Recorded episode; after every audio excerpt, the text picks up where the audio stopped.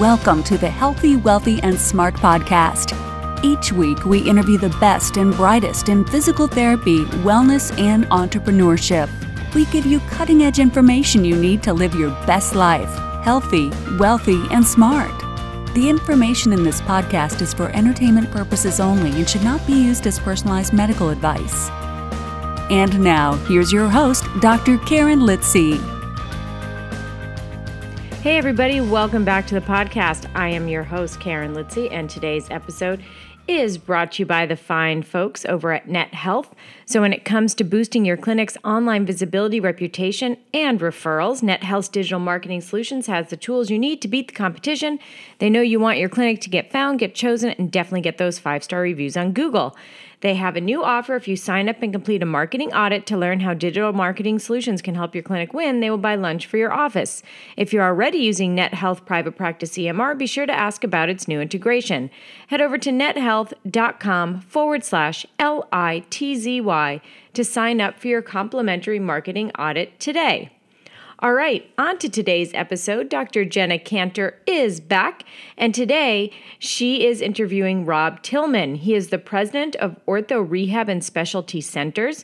In 1986, he received his degree in physical therapy from the University of Missouri. Rob immediately saw the need to attain a level of clinical competence that would allow him to efficiently address the complex needs of his patient population. With this in mind, he enrolled in a postgraduate residency training program with the Sorlandets Institute, which later became known as the Ola Grimsby Institute. He is a fellow of the American Academy of Orthopedic Manual Physical Therapy and American Academy of Physical Therapy. Rob attained the highest level of clinical certification available in the field of orthopedic rehabilitation. Since then, he has received international recognition for his research on the lumbopelvic system and has written benchmark works on the thoracic and cervical regions as well. Rob has presented at several national and international conferences on a wide range of healthcare-related topics. He is also a recognized authority in the arena of sports medicine, having been credited with the rehabilitation, design, and training programs for many professional athletes and organizations, including professional baseball, a Super Bowl MVP quarterback, and an NBA championship winning power forward, and four-time golf world long drive champion. So I'm really happy to have Rob and Jenna on the program today, talking about the AAPT, amongst a lot of other topics. So a big thank you to Jenna and to Rob Tillman for coming on to today's podcast. Hello, this is Jenna Cantor. I am here with the Rob Tillman, who is currently the president of AAPT and also is in charge of the Ortho Rehab and Specialty Centers. He is just a top physical therapist in the profession. I had the major pleasure of meeting him in person for the first time at the APTA 100 Years Gala. Was it 100 years? It was. Yeah. Yeah, we were all dressed up. I got to freak him out with my excited energy because I was so excited to be meeting you, Rob. And I by luck, convinced you to come on this fun ride and do this interview with me on Healthy, Wealthy, and Smart. Thank you so much for agreeing to come on. It's my pleasure. Same. It absolutely is just wonderful. So I would love to just start with, if people could learn more about how you got to these leadership positions, start from wherever you feel comfortable, but I would love to hear how you got to now. I mean, you're heading these things, of course, I mean, so many things. So please share. Well, to be honest with you, I didn't really seek to be president or leader of anything. I just really wanted to, I went to physical therapy school and I wanted to do sports medicine. So I learned that while I was trying to do sports medicine and orthopedics, most patients that come to an outpatient physical therapy clinic have neck or back pain.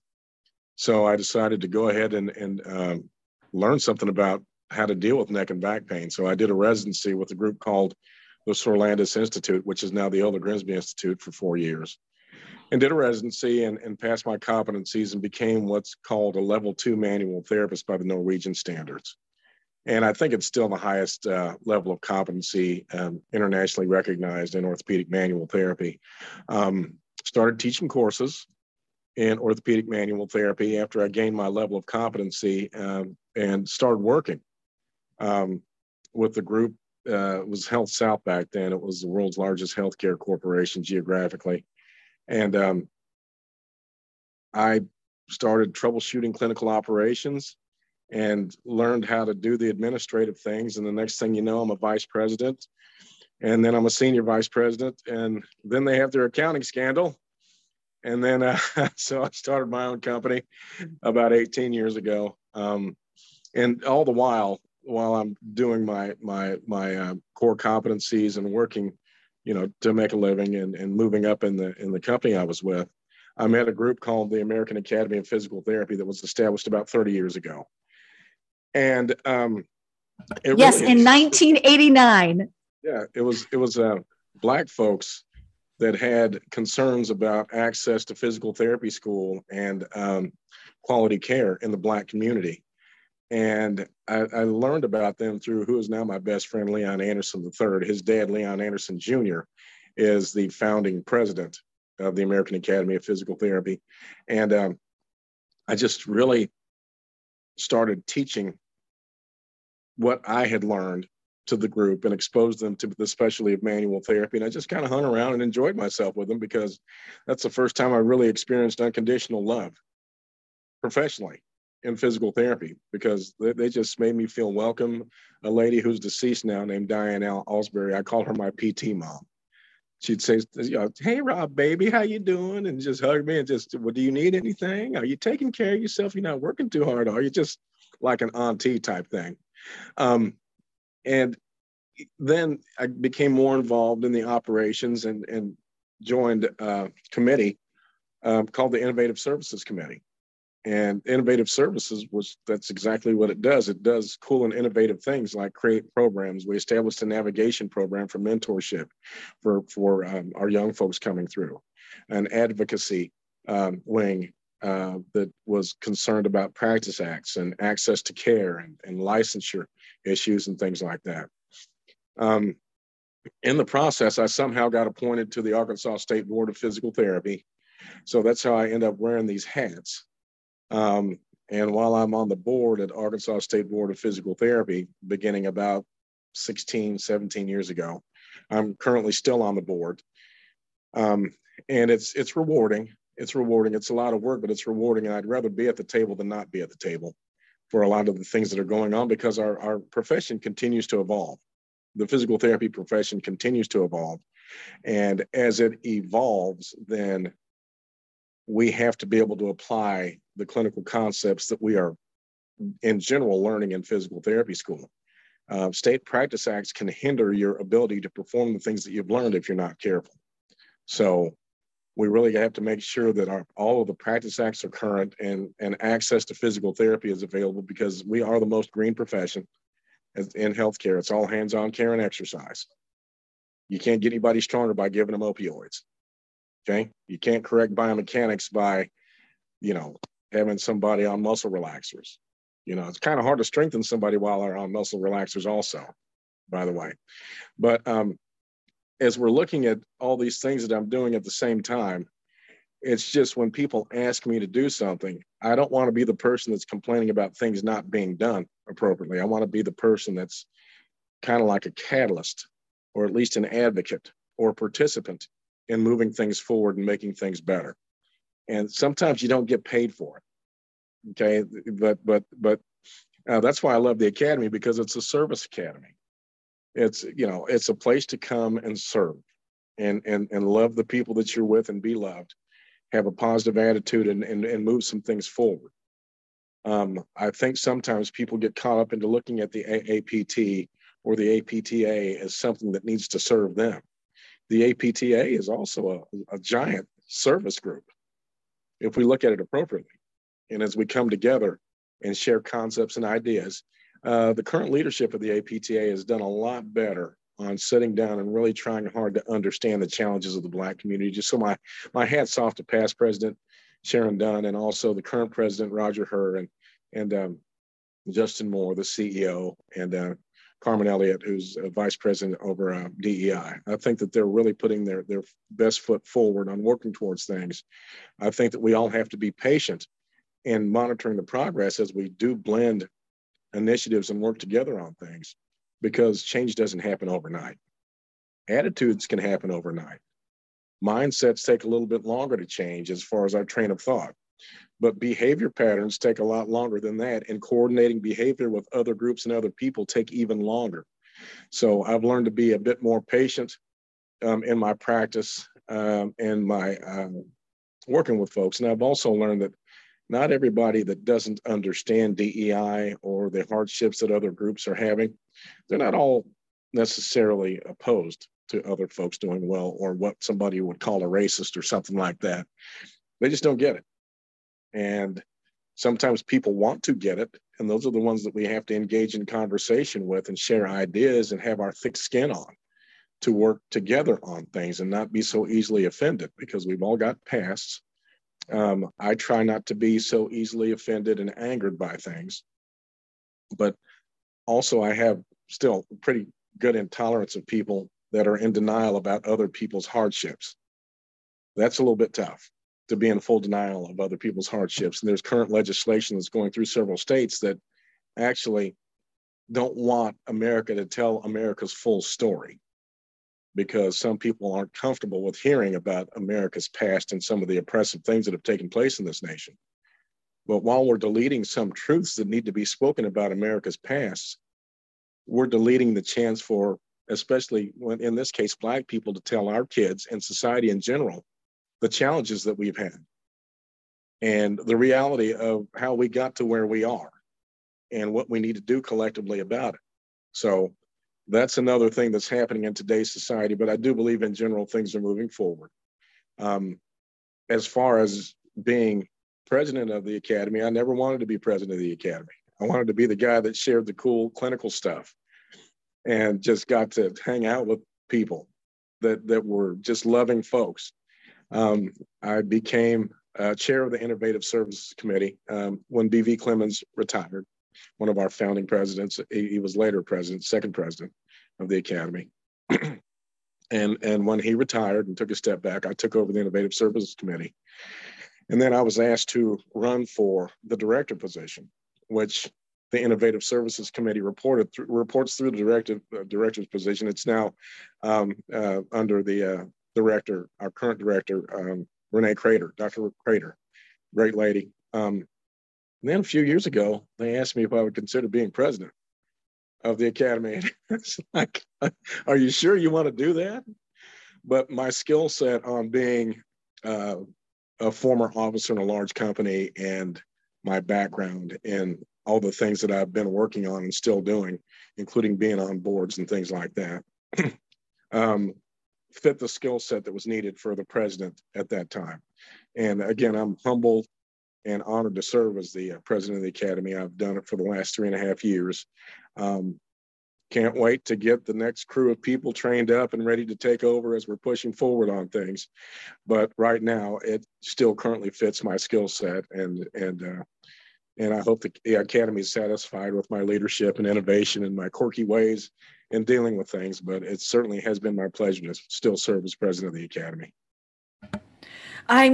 Everything you shared, nobody sees me, but I have this very excited smile listening and everything. And I love hearing things in your own words. You are a very, very humble individual, and the amount of service you have provided to the physical therapy profession at large. Thank you.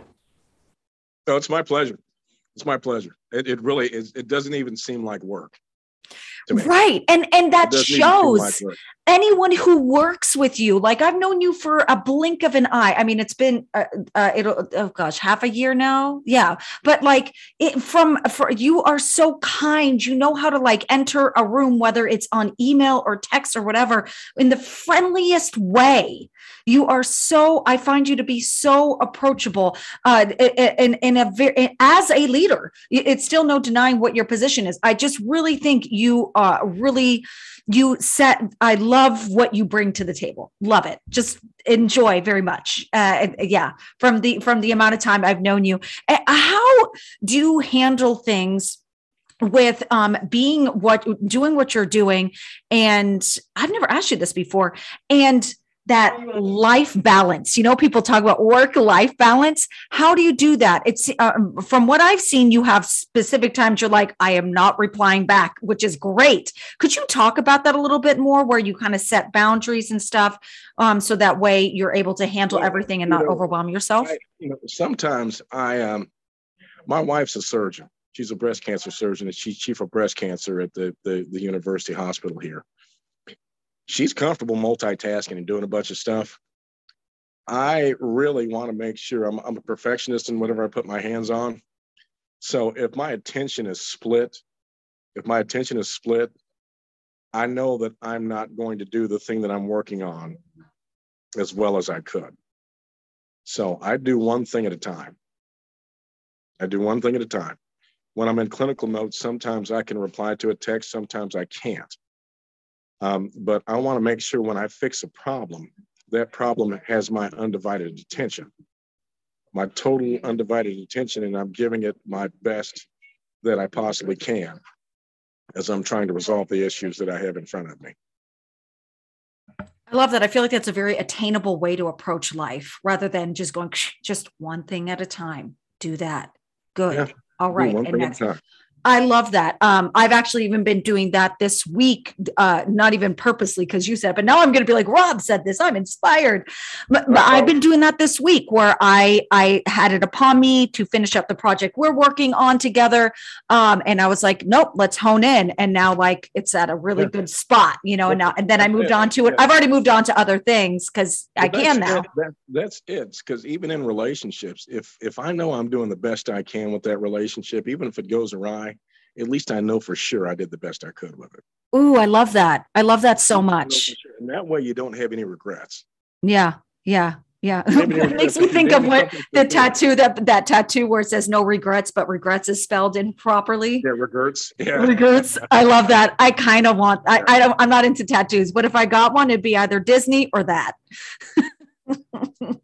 I love that so much. So now, when you are a leader as a leader of AAPT, how is that different from being a leader at a clinic, like a clinic owner? How is that different? It's the same. I'll tell you, it's the same. It's just the objectives are different. The objectives are different. Okay. Yeah. Now, when you're dealing with a clinical situation, to me, if you're doing it the right way, you're focused on your outcomes. Yeah. Okay. I'm not in a silo to where, you know, the orthopedic surgeons are upstairs and they own my practice and they're going to send me patients regardless. Right. I own my own company, you know, so we're outcome oriented and we get the things that are a little bit tougher than the guys that have the automatic referral that own their own PT practice. I've learned that competency burns down barriers.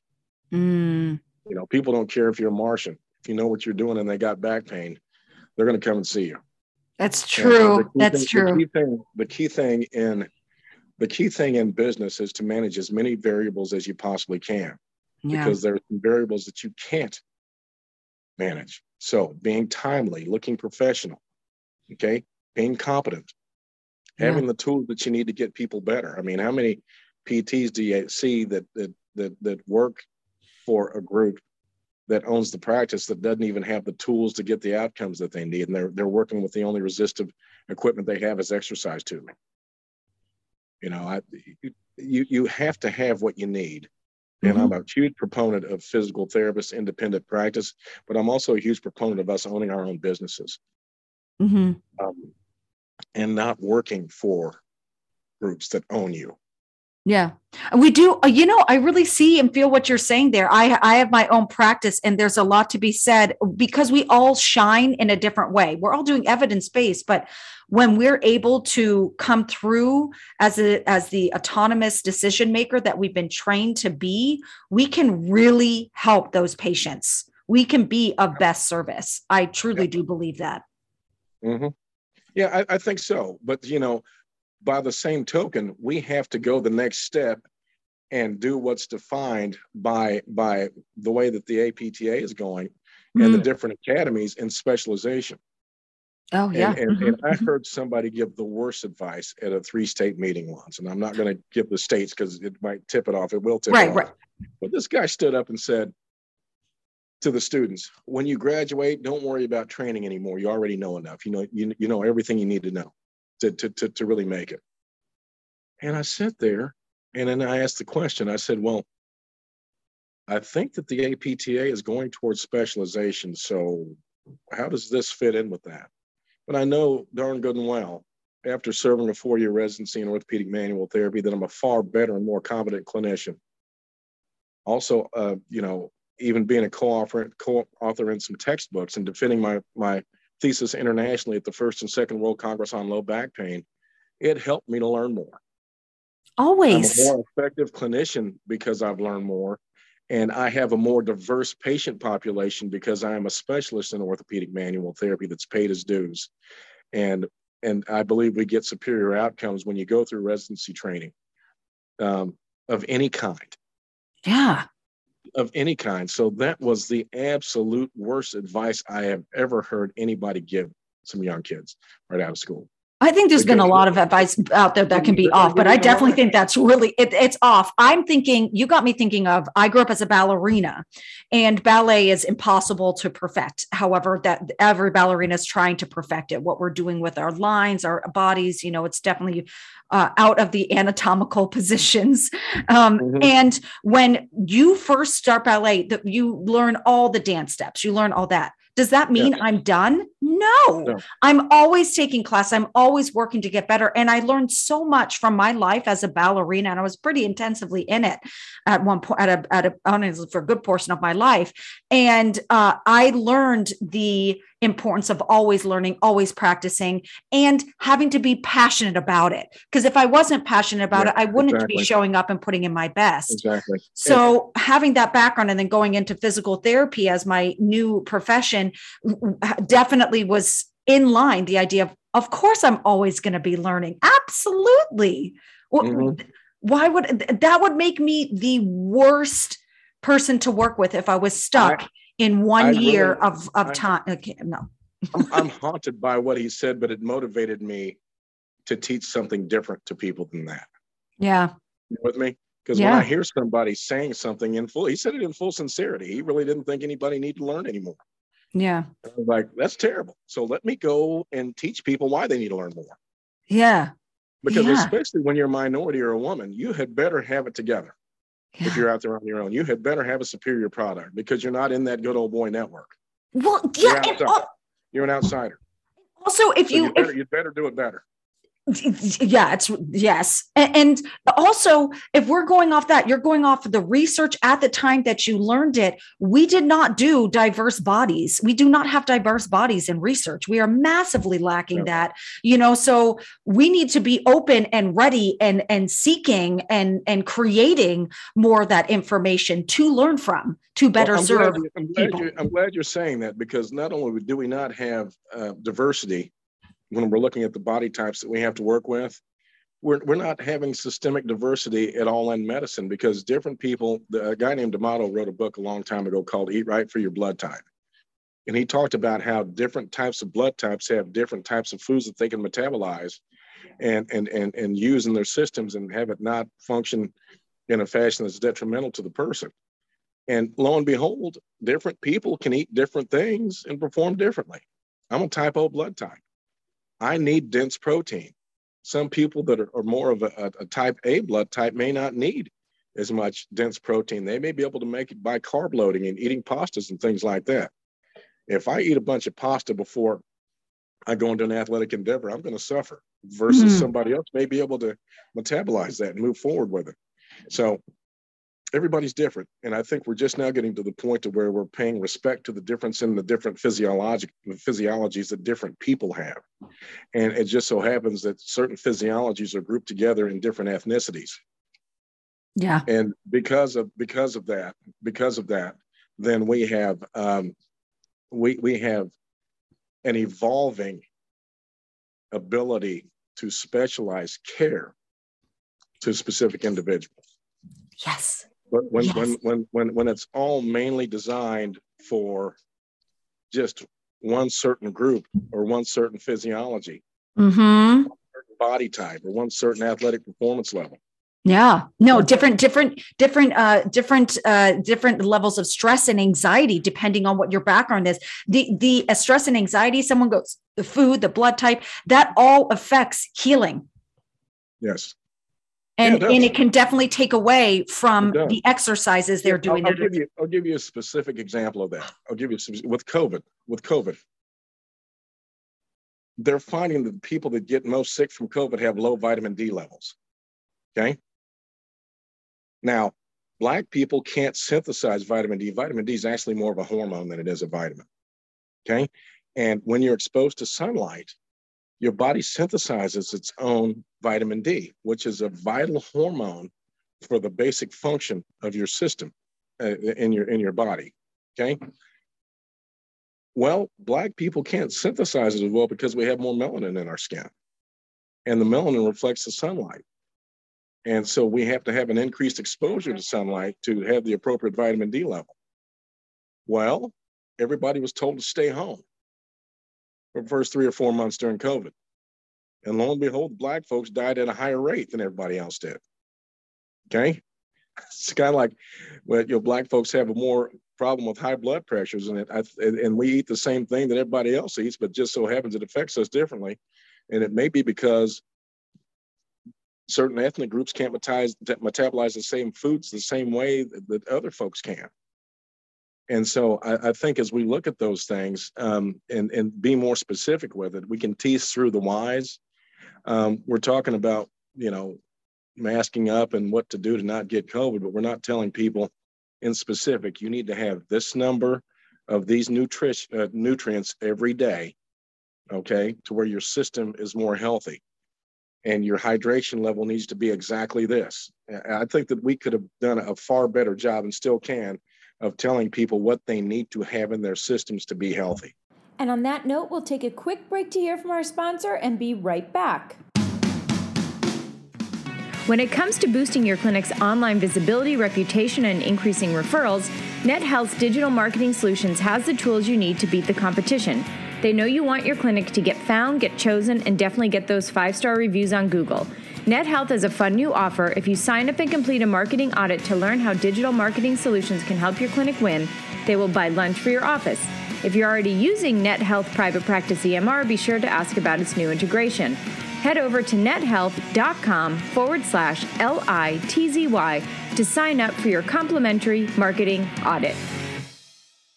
I agree. I absolutely agree. And for me, I haven't even gone into the nutrition stuff in massive detail with my patients, and now you're opening up another door. I've actually been getting into cognitive behavioral therapy right now and learning about that, not to become a therapist, not at all, but to better complement how I communicate with people who could do well with it, or watch out for trigger words, all that kind of sensitivities, because the individuals I find, my patients really do open up to me a lot. They have been through or are going through some of the most jaw-dropping things in their lives. And yes, that affects their healing. So I need to make sure I'm not triggering them by the way I speak, if anything, complementing a journey of healing as we are working towards a healthier movement and decreased pain in their life. So yes. Yeah. I definitely get it from where I've been with the anxiety stuff. Yeah. It's dealing with people in their complexity. Yes. The only people that deal with people, and the same with patient care. Now let's go back to the, zoom out, zoom in. You've heard me say that before. Oh, I love that. Yeah. Okay? And the deal is, okay, we've zoomed in so tightly, let's zoom out so that we can see everything again. And now let's zoom back in.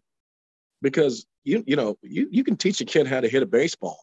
And he can hit every type of baseball pitch at every speed. But what if he gets hit in the rib cage? Well, he don't want to get hit in the rib cage again, right? So is that going to alter his ability to perform? Well, if he's so afraid of getting hit and it hurting, then it may be in the back of his mind that he's going to have problems. So, it could alter his performance. So yeah, the mental aspect of performance of any type. My daughter suffers from anxiety disorder, and it's hard, but we have to work through it because, let's be sympathetic to it, but we need to be more patient with some folks and see what we can do to integrate them into a functional position in society. You can treat everybody fair, but it's impossible to treat everybody the same.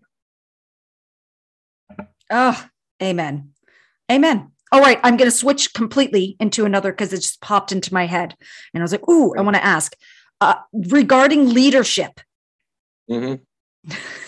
I was talking with another business owner. She's actually new to owning her own private practice. And and then there's another person who's much more seasoned with his yeah. And he said, I'm working on delegating more. And both her and I cringed because we're like, oh, yeah. How could you talk about your journey with delegation? Because as you get, the more of the leader, the higher leadership position, you do have to delegate more. How do you do, yeah. Yeah, but here's what needs to happen is you've defined your clinical product, okay? You have to replicate that product. Either you have to do it or somebody has to be able to produce the same clinical product that you produce. And it just so happens with mine, it's specific care in orthopedics with a high level of differential assessment of neurophysiology, histology, and arthrokinematics, and the appropriate prescription of hands-on care and exercise from that. So if somebody comes to work for me, especially in the main office, they're not going to have their own patient load for 6 months until they go through the readings and they learn the basic clinical practice for dealing with an upper cervical problem, a lower cervical problem, rib cage issue, a problem with a hyperlordotic spine, a problem with a hypermobile spine, a problem with a pelvic issue. Be it internally as far as pelvic floor issues or biomechanically when the sacrotuberous and sacrospinous ligaments are a little bit loose and they can't withstand the normal loading that they should be able to. They have to be able to do all those differentials and there to be a predictable application based upon that assessment and diagnosis to where we're replicating the outcomes that we need to replicate with patients that present with those pathologies. And that takes time. So now let's go back to the guy that says that the students don't need to learn anymore. Well, they're going to get their lunch eaten, right? There are guys out there and ladies that have been doing this forever that have the highest level of competencies that'll run them out of business. If the playing field is indeed level and there's access to the same level of referrals. And getting a good outcome doesn't mean that the person comes in and says, well, I hurt when I'm riding a bike for a long period of time. Well, why don't you take up walking instead? No, that's not an outcome. The outcome is when you get them back to doing what they want to do in their life. Yes. Okay. That's it. Not modifying their life, but getting them back to doing what they want to do so that they can maintain the quality of life that they desire. Not telling them that, well, if it hurts to bend forward, quit bending forward. No, that's not an outcome. Right. That's a behavior modification. Yeah. Yeah. And it's so interesting you say that because always learning. I have my practice where I'm 100% virtual and that happened from the pandemic. I was not expecting that. And my performers love it for access, everything. And it got me very into, I'm not going to go into the details of what I do, but regarding outcome measures, that's what we very intensely focus on, what they ultimately want to do. Not just like, oh, I have no shoulder pain. You know, they want to know if they can do this arm movement and when they dance, every time, can they do that without having to worry about it? And then we get them there. And that is why I have a massive increase in satisfaction because we are fully getting them to their specific goals. I love that. I'm very, very slow to accept praise for anything that I might do because the patient's the one that's got to do most of the work at the end, in the very end. And you're really only as good as your last patient. Yeah. You're only as good as your outcomes say that you are. Yeah. Doesn't matter how much you walk around talking about how great you are and how smart you are. If the patient didn't get better, then you failed. Well, because it's not about us. It's not about us. It's about them. It's about getting them better, and that is the most rewarding thing, Exactly. It's the best. I've built my company. We've got 5 facilities now, but it's one patient at a time, one outcome at a time. And most of the patients that we get come by word of mouth. Nice. Yeah. And so you just get after it and handle your business and maintain and be a good steward of the opportunities that come to you, and take care of people the way that you'd want to be taken care of yourself. But back to the point of leadership. Yes. The best leader shows people how to do it instead of telling people what to do. Yeah. And listen. It's a skill. That is a skill. Woo! Well, the funny thing about it is I've always gone to church, and I've always gone to church, and different people have different ideas of spirituality and religion. But there's a difference between believing in something and living something. Yeah. Okay. There's a big difference in believing something and living something. And I go to church now. The preacher is my brother-in-law. And I was kind of skeptical because my sister-in-law married this guy and he's a preacher. And I was like, just because you got a church doesn't mean I'm going to be hanging out at church all the time. But he's such a good guy. He's such a good guy, and he lives it. So now I went from saying that to actually being a part of the service every Sunday and doing devotion at the start of service. So, if somebody sees you living something sincerely and not saying one thing and then doing another and behaving in a way that's totally outside of what you're professing in a crowd. And I think that's a lot. That's run a lot of people away from spiritual base community, is people are observing what people are saying, and then they're observing that person's application of what they're saying and seeing if it adds up. And a lot of times it doesn't. Yeah. A lot of times it doesn't. Yeah. And I think that's led to a whole lot of skepticism in a lot of our religious organizations nationally. Yeah. Actions do speak louder than words. They do. And just like exercises, taking the action with exercises. Think about it. The only Torah or Quran or Bible that people see in public are the behaviors of those people that profess those religions a lot of times. Are we a living testimony to the Torah or the Quran or the Bible? Are we a living testimony to it? Because if we were, as diverse as we are with religious beliefs, if it's obvious that we're living right,